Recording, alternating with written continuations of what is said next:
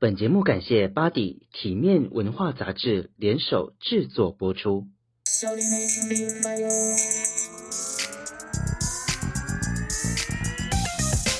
打开 Podcast 收听，笑脸的北拜哟，由豆豆带你一起进入年轻人的异想世界。Hello，大家晚安。时间来到晚上的八点四十四分，你听到频道是由豆豆主持的《笑脸呢美拜》哦。大家晚安，大家晚安。今天的主题，我想说的是，人生放下工作，流浪去吧。今天的主旨，两年前的现在呢，今天的大来宾挥别台湾，放下一切，他决定抛开执念，飞去大陆呢，跟着师傅修行流浪去，跟在师傅旁边学佛，抽离台湾五光十色的。拥挤的生活，退居山林，学习单位勇士，早睡早起。中间呢，他做了很多事哦，挑水啦、爬山啦、打坐啦、修禅等等等等。什么样的契机是让他决定这么做？我们欢迎今天的大来宾许宏。耶！Yeah! 会不会太嗨？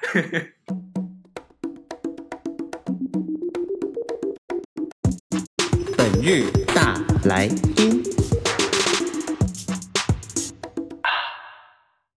今天的来宾叫许宏，老朋友呢，我们都叫他少凯，叫他林少凯。但是呢，跟着他跟着修行的师傅，帮他取了另外一个名字，叫做许宏。哎，这个名字真的，其实当许应该就很特别这个字哈。一开始好像一般的人不太会念。对，就是易宏，易宏，然后雨宏，就到现在大部分人都还是会叫错我的名字。都不太确定，对不对？都不好像不太敢 确定说，哎，到底哎那个什么红这样子？没有，大家都很都很认真的直接说，哎，那个雨红就是直接念羽毛的羽，就直接认为是雨了这样子。他目前目前住在上海，所以今天的晚上很特别，他是我们直接就是台湾上海的连线这样子，开启的另外一段旅程。应该是说，在好像三月之前吧，在三月之前，他还在这一段的。就是所谓我刚刚提到的，比较像修行的这段这段过程当中啦。然后呢，听他娓娓，应该是说我们认识也算是认识很久的朋友。然后每每听到他不同的经历，听他娓娓道来他的人生经验，我觉得这个剧本篇幅很长，但是我觉得比戏剧更加精彩。那有人会觉得说，哎，人生好像看似漂泊，因为可能之前在台湾，现在在呃大陆等等的。但是怎么活着才是不被定义的人生？欢迎今天来到灵修之旅，我们欢迎今天来宾许宏。你不是说你想要今天今天的主持人 张一线？哈哈，我们原本好像还蛮他他原本原本蛮轻松的，但是好像突然好像有点紧张。你这样会不会紧张？哎，不是你一开始突然好用力，我突然感受到你那个专业的感觉，我就被感染了，你知道吗？太太有太有那个气场了。你说前面还在那边 乱聊，就是哦随便啦什么什么之类的，来三二一，然后就直接进场就对了。对啊，蛮蛮好玩的，蛮刺激的，真的很有趣哈。对啊，有趣有趣。其实刚刚节目一开始那个许宏，他说我应该叫他许宏才对，因为他希望大家大家听到的时候是是一个全新的感觉吧，是不是？对，就是新的名字。先聊这个名字好了。师傅当初怎么会想要给你这个名字？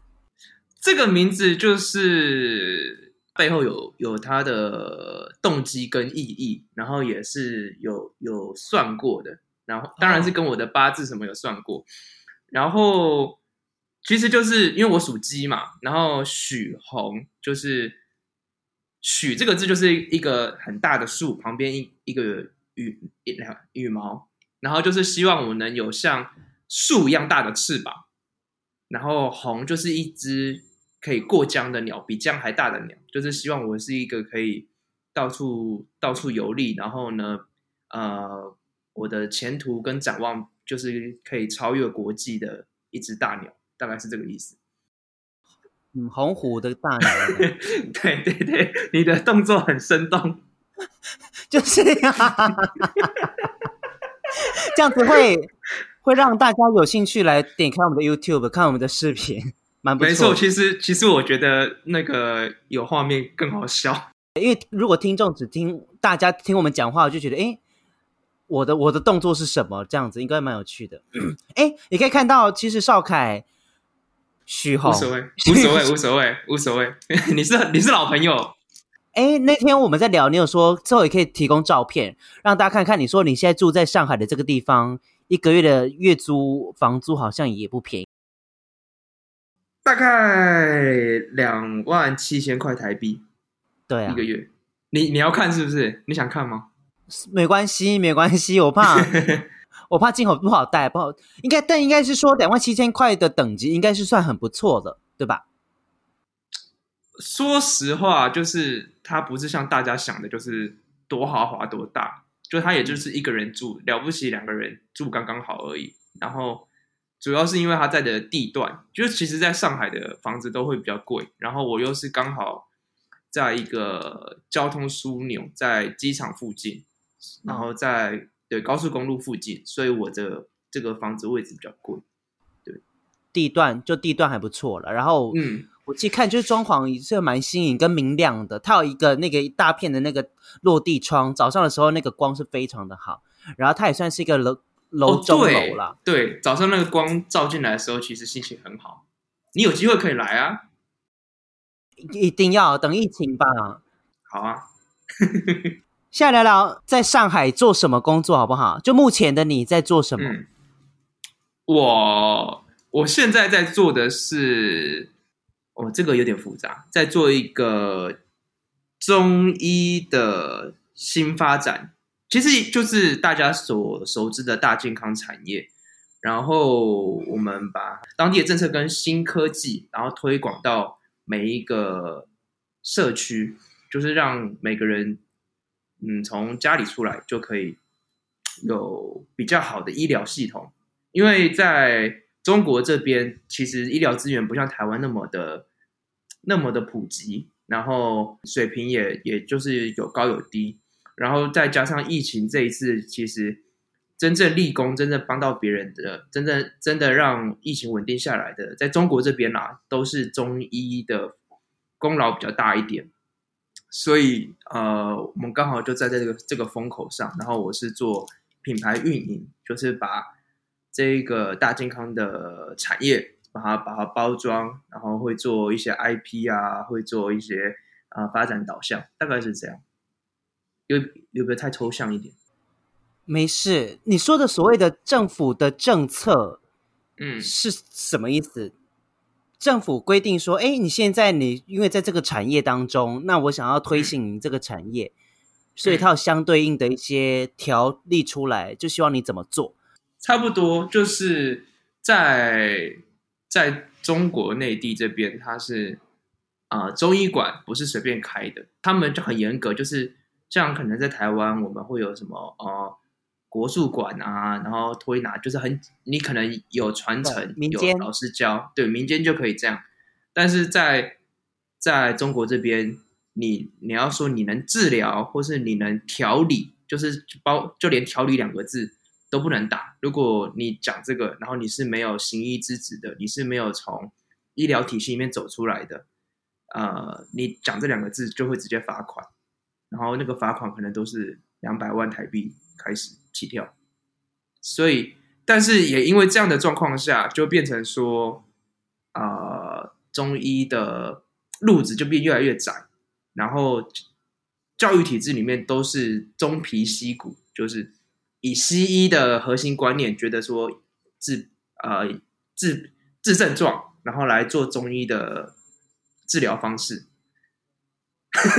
你是不是一脸懵？是不是听不太懂？好深奥，好深奥，好专业。好，没关系，你继续讲，你继续讲。好，简单来讲，就是我们有配合这边的政策跟这边的一些关系，他发放给我一些很特别的支持。因为我这个没跟你聊过，对不对？嗯，我现在是全中国第一家疾病预防及呃康养呃疾病预防及康复基地，就是全中国第一家。然后这个是由中国中央下发到我，呃，下发过来的一个资质，然后其他也不是单纯我们做，就是有两到三方合作，然后要开展这个事业，主要就是为了传承中医，还有把一些民间呃的一些特特异，就是可能特殊技艺啊，或者是特殊药方，或是特殊治疗方式，就这些不是在专业体制内的，但是确实很有效，可以帮助别人的这些高手，或者是呃失传的技法，就是找回来。其实很大一部分就是也是在推广传统文化。嗯，就同时是帮助人的健康，然后同时也是推广传统文化，大概是这样。你说一点符合时事，说你刚刚提到了，就是说这个疫情因为中医影响的很大，这个我倒没有听说。这个怎么说？好特别哦！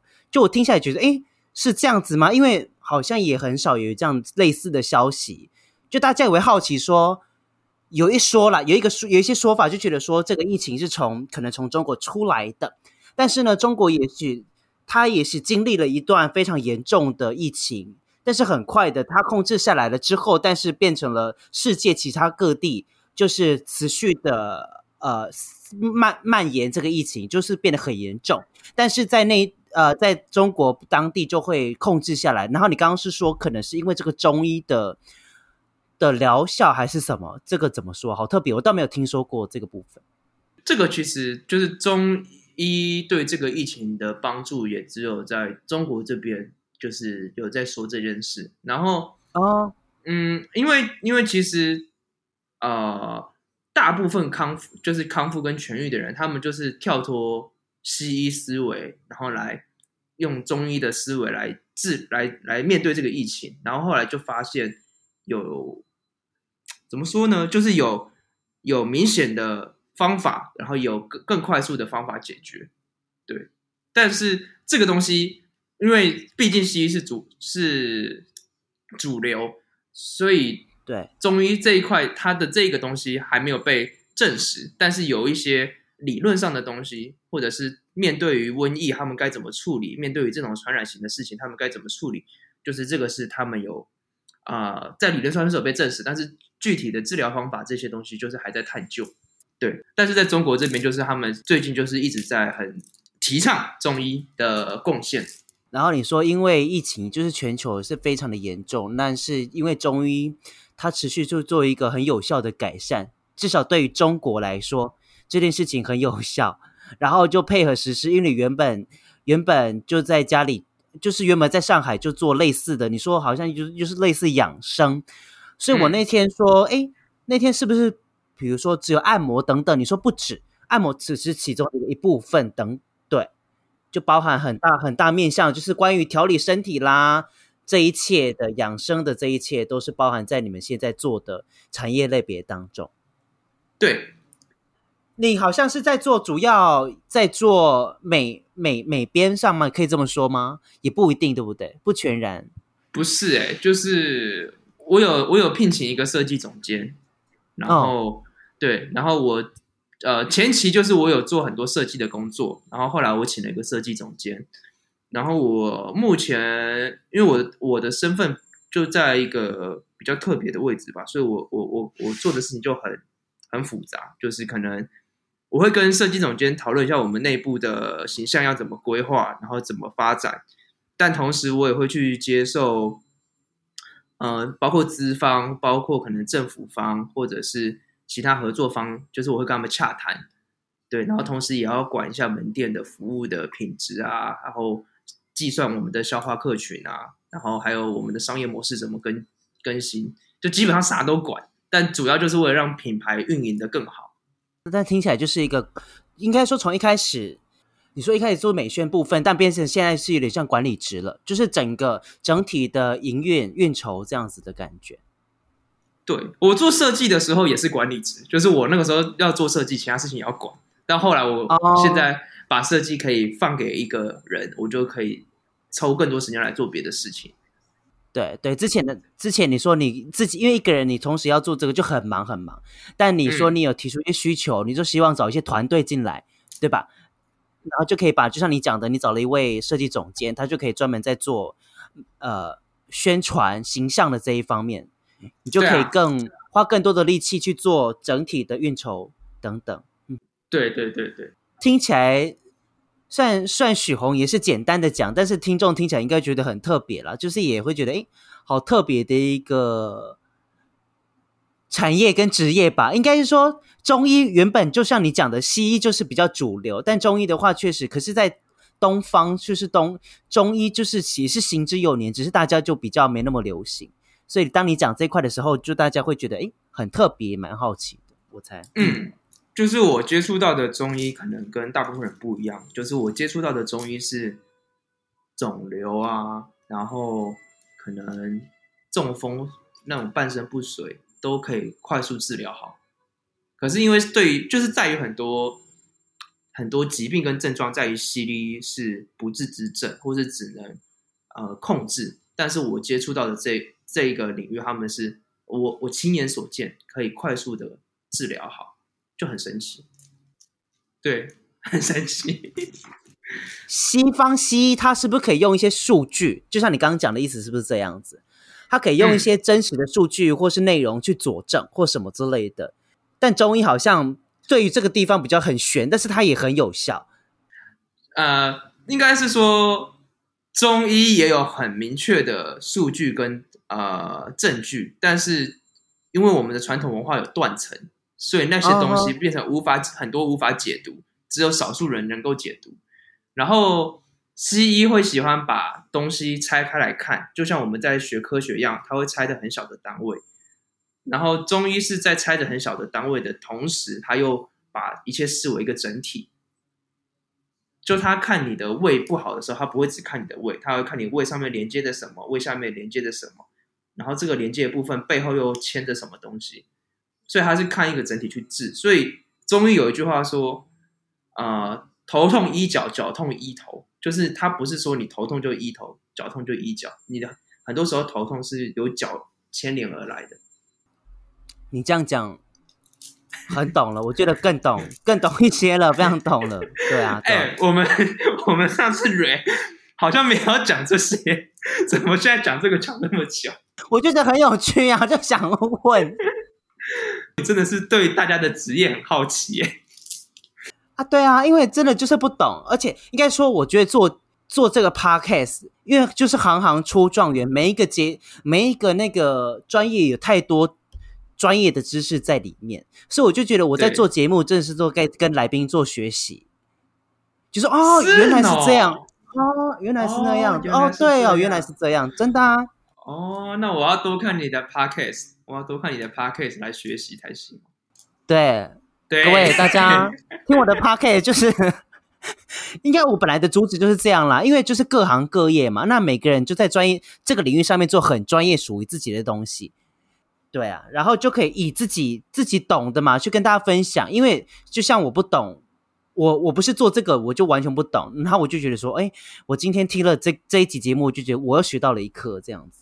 学到皮毛了，但是学到皮毛。好了，回到回到那个流程上面，说第二题，去自己决定，你自己觉得自己是一个怎么样的人，好不好？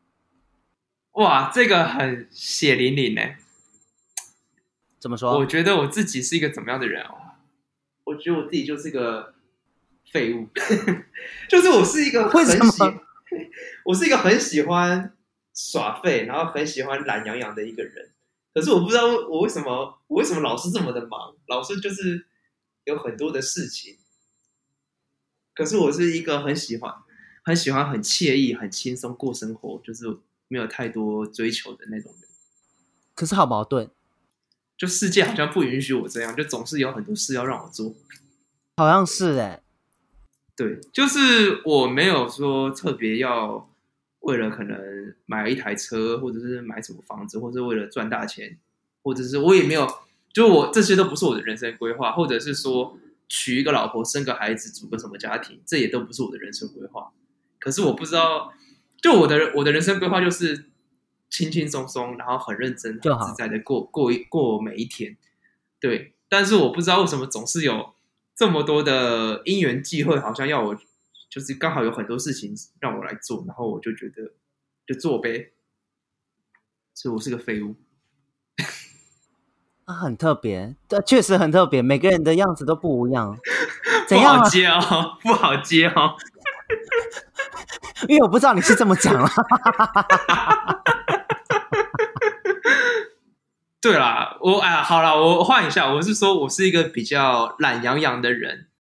你的个性，我觉得算随性，对不对？你不是说我今天一定要达成，你刚才的意思说我不是要达成什么样的目标，或你今天为了一个，你刚才就讲说为了我要买车，所以我努力的工作，我找一份好工作，所以我才能怎样，然后未来娶老婆，然后小孩什么之后，不是都不是。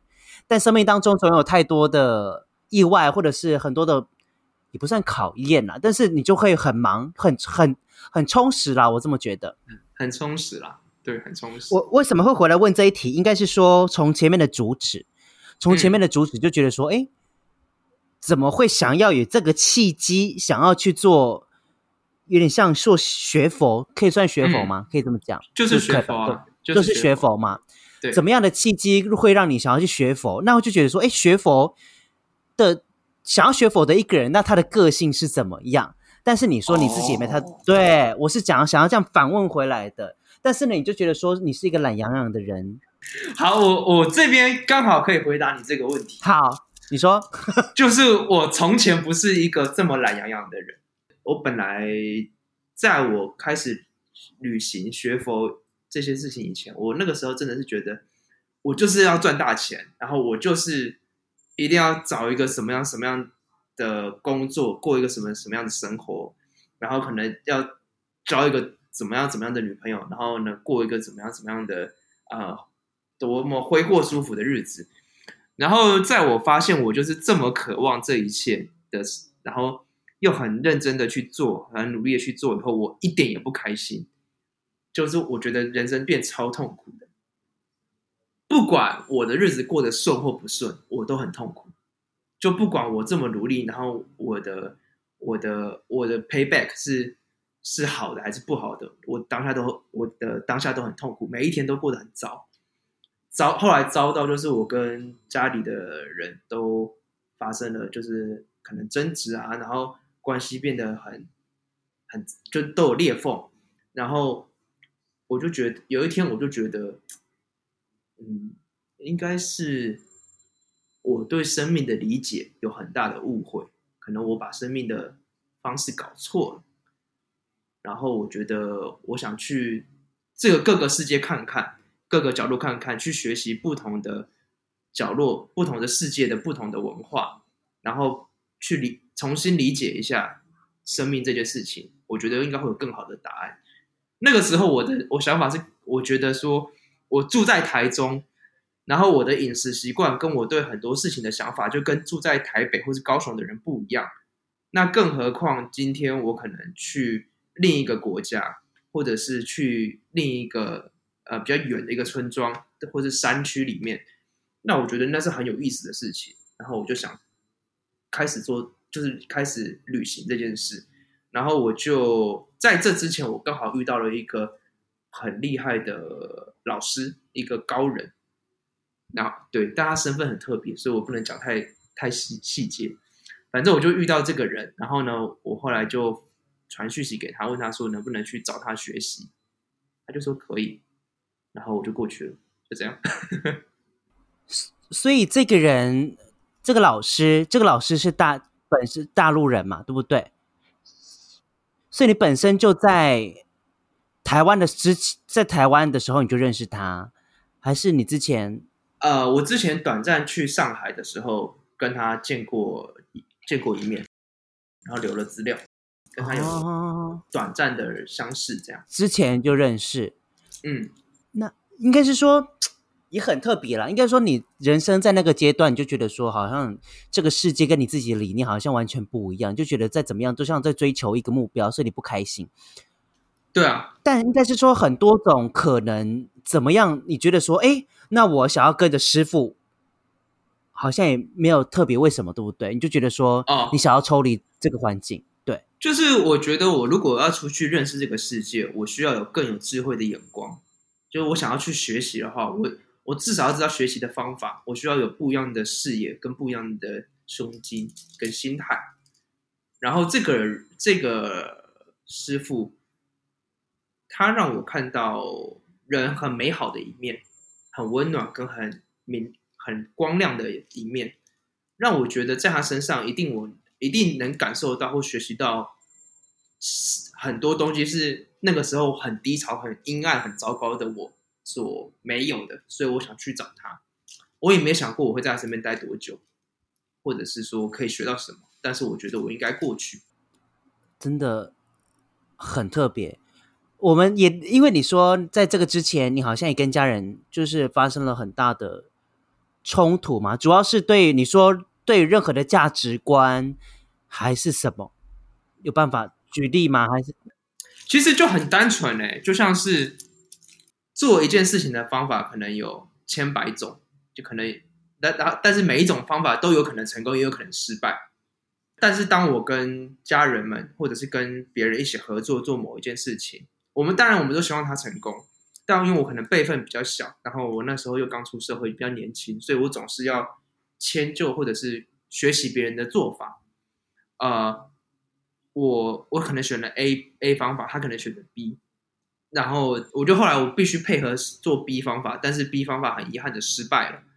然后他失败的很多原因是我在选择这方法之前我就看到了，然后我就去我就开始否定这个方法。然后在执行的时候，也确实就这样发生了失败。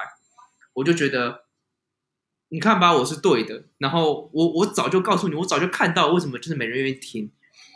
然后，所以我那个时候我就很容易陷到这个漩涡，我觉得很痛苦。但现在的我跳出来看，我会看得懂说，你选你选 A 方法也很多，也很可能会失败，而且也有很多问题跟困难是我那个时候没有看到的。那不管你你选择哪一个方法，其实都可以，但是。重点是你选择那个方法后遇到的每一件事情，遇到的每一个转变跟呃挑战，你都要很有智慧跟很坚定、很坦然的去面对跟嗯应付学习，那那个方法就会成功，而不是而不是卡在那边说这不是我选的那个这些问题，我早就看到了，你们为什么就是对对，就不是卡在那个小猪猪那边？那。那假设了，假设现在的你跟因为过去的你跟现在你，你去就是多多少少一些改变。现在的你，如果你事情觉得是这么做，但是别人就像刚刚的那个例子一样，有 A 方法是人家就是长辈告诉你要怎么做的，B 方法是你觉得的。现在的你怎么去解这一题？现在的我去怎么去解？选 A 还是选 B 哦？对，可以这么问吗？可以啊，我。就是 A 可能还会是你觉得不太会会变成这样吗？A 还是觉得你觉得不对，不太对的，还是怎么样？好，就是刚刚那个问题，A 或 B 你怎么选？嗯，就是我可能当初在做啊、假设我在做这个方案的时候，我的第一考虑面向我会选择 B，但他他觉得他坚持要 A，那我啊、我会在有可能的空间下把我的 B 的原理解释给他。看他愿不愿意听跟接受，但是有有空间我就讲，没空间我就算了。那如果解释完他还是坚持用 A，那就那就用 A 啊，反正我是个废物，你说啥我就选啥，我我超随和的，是这样子，没有啦，就是选。如果你觉得，因为总要有一个人妥协，其实贵在合作，贵就是是两个人一起去合作，很多人一起去合作，坚持才能把事情完成。重点不是 A 还是 B，你在选择对你在选择 A 的时候，如果我你们还是能够很合作，还是很用心去做，他还是能够成功，甚至有可能 A 做着做着做着，它就变成 B 了，都有可能，有无限种可能。但是你永远要把心态摆对。我懂你的意思，是不是说以前的你 A 跟 B，就算以前的你你做 A 你不一定成功，但现在的你做 A 不一定会失败，对不对？大概是这个意思。对啊，就是就是没有什么成功跟失败，就好好去做就对了。嗯哼哼，你的心态啦，你的心态不一样。以前就觉得说 A 不是我要的，要 Yeah. 对对对啊对啊对啊。对嗯哼，旅途中的风光美景，应该说在我们那天有先事先聊过，在这段时间应该也有跟在跟在师傅旁边，好像一年多的时间。然后我们就聊聊说你这一年多的学佛的足迹吧。你是不是一开始先到？北京，然后呢？你这个过程怎么怎么移动的？啊、呃，我先到北京，然后去了，我去了，呃，去了很多地方，有些地方短暂来回。然后啊、我去了去了北京，然后去了五台山，然后去了成都，去了，再后来又去了呃川藏，就是藏区，从成都切进去的藏区，然后在那边待了很久。就是去了藏区以后，结果刚好发生疫情。就我去，我去第二天，疫情就在北呃在湖北爆发，所以我就刚好在藏区里面就没有出来，在里面待了半年。那时候好像就是在过年，对不对？冬天的时候。对对对对，我就去藏区过过个年。我本来想去藏区过个年，谁知道一过就过了半年。而且你说，其实应该是说，你也不知道外面的疫情多严重，对不对？因为藏区本身可能它就是一个比较鲜少跟外界对，就是交流的没那么频繁。但是其实因为还是有网络什么的，还是看得到，就是。你会知道很严重，但你没有感同身受，你不会像那些被隔离的人，或者是你你啊、我在那边，我确实没有像武汉的人那么那么辛苦，跟那个心里面的难受跟彷徨，也没有像那些被隔离、物质缺乏的人那么痛苦。就我在那边，说实话，我过得很幸福，就是有吃有喝，又有风景，就是我过得很就是就世外桃源。所以那个时候。知道里面的状况，就觉得自己很幸运，但同时也蛮难过的，蛮蛮害怕的。其实也会也会害怕。你看到新闻啊，看到这些东西，就是还是会害怕。然后我继续讲，我藏区玩去哪里吗？还是你要讨论藏区这一块？藏区可以啊，因为应该说你在藏区，应该说说你藏区是待最久吧？大概半年的时间。我，后来在福建。后来呃，藏区完，后来又回了北京，北京后来又去了湖北，再来去福建，福建待了八个月。哇，那真的前前后后待了蛮多地方。那你待的这个足迹是跟在，是不是就跟在师傅旁边？他去哪里，就是一起过去？没有没有没有，就是我只有在北京的时候是在他旁边，在湖北的时候在他旁边。呃，成都跟藏区这两个地待最久的地方都是我一个人，然后跟着当地的人，就是师傅说你过去，我就过去这样。因为他很忙，他有很太多地方要去，有太多人要见，然后我要学会自己学习，跟自己照顾自己，改掉自己的很多坏习惯，真的很特别，真的太特别，真的。节目一开始，刚刚许宏也跟我说：“哎，其实我刚讲的这些，他觉得他没有好像真正做到所谓的这些我刚讲的这些词汇的字面上的意思了。但我觉得说你今天讲的这个经历就已经够特别了，真的。我就说你本身在做的这些经历就很跟人家很不一样，对啊。所以今天应该说，我也知道你过去了两年的时间很特别，然后有这样的一个计划，然后今天。”就想邀请你跟大家聊一下你这两年来所做的事情，这样子。然后你刚刚说旅途中的风光美景，诶，那你觉得嘞？就光这一题的话，什么样的景色，或在这一段时间当中，你看见了什么？如果讲风景，我我我以前在台湾，我是一个超级爱海的人，我是对啊对山没有什么兴趣的人。但是来了来了中国，然后跑到这些地方以后，哇，我真的爱上了山。我觉得山很美，而且不同就是，呃，中国的幅员真的很大。然后，呃，在东边、西边、北边、南边的山都有不同的样子，就他们的气势跟他们的线条完全不一样。然后你到那边以后，因为环境，因为高度，因为呃，温度都不一样，它的它的植被也不一样，那产生的画面就完全不一样，然后连气味都不一样，所以我觉得山也是一个很美妙、很美妙的地方。大家都被你带到一个山林里面去了，真的是无限的想象。好，你继续讲。对，然后也因为这样子，我开始爱上了植物跟花。我我其实是花盲，就是。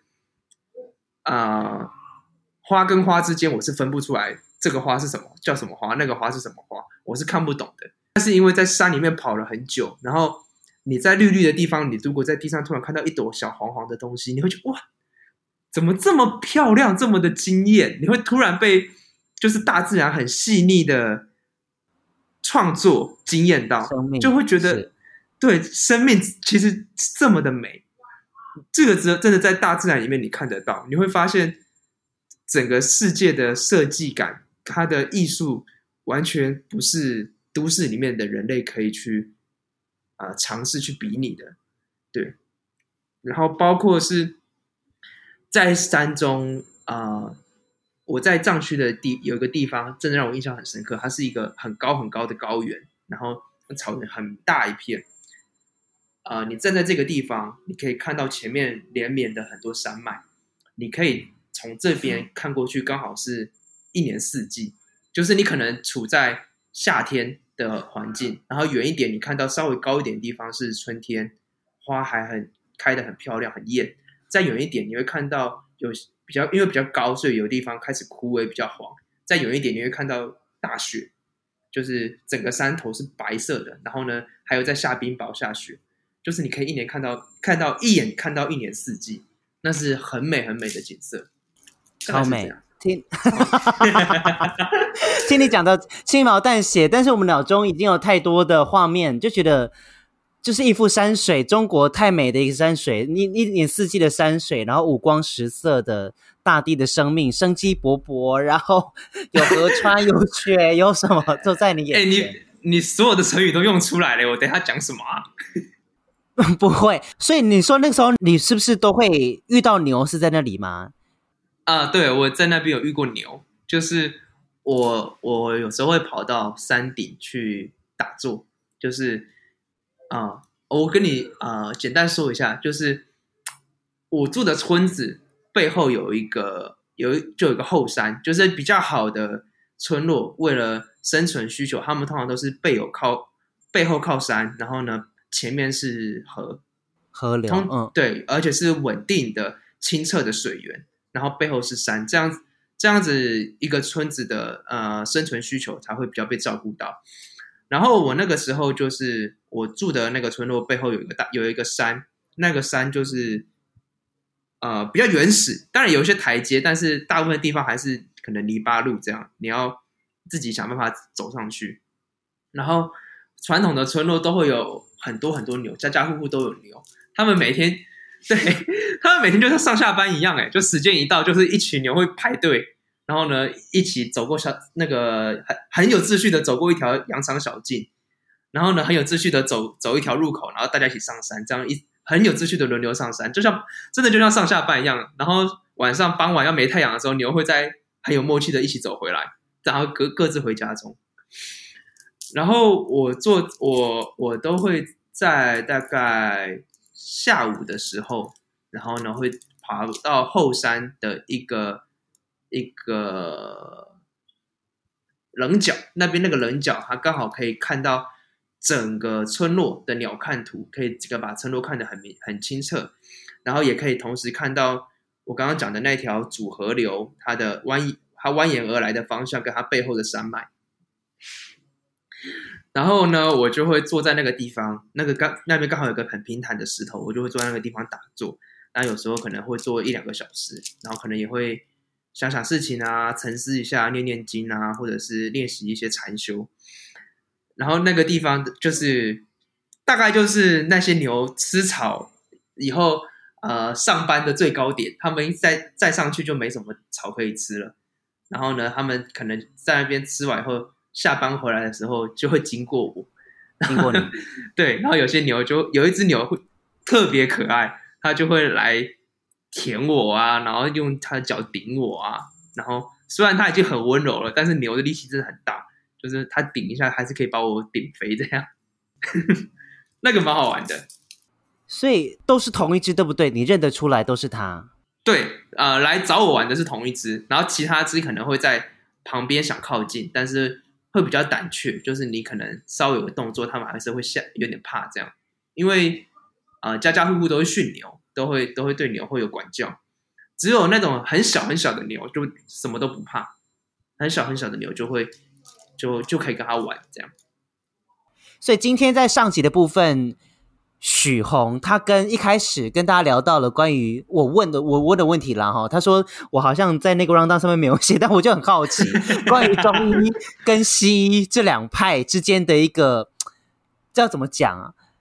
这这两者之间的一个概概况是怎么样呢？然后后来就简单跟大家介绍了一下他现在他之前跟着师傅去学佛的这段时间，他。他经过的风景这样子，然后我们就期待下集，下集再聊，下集再聊，OK？Yeah，see you next time。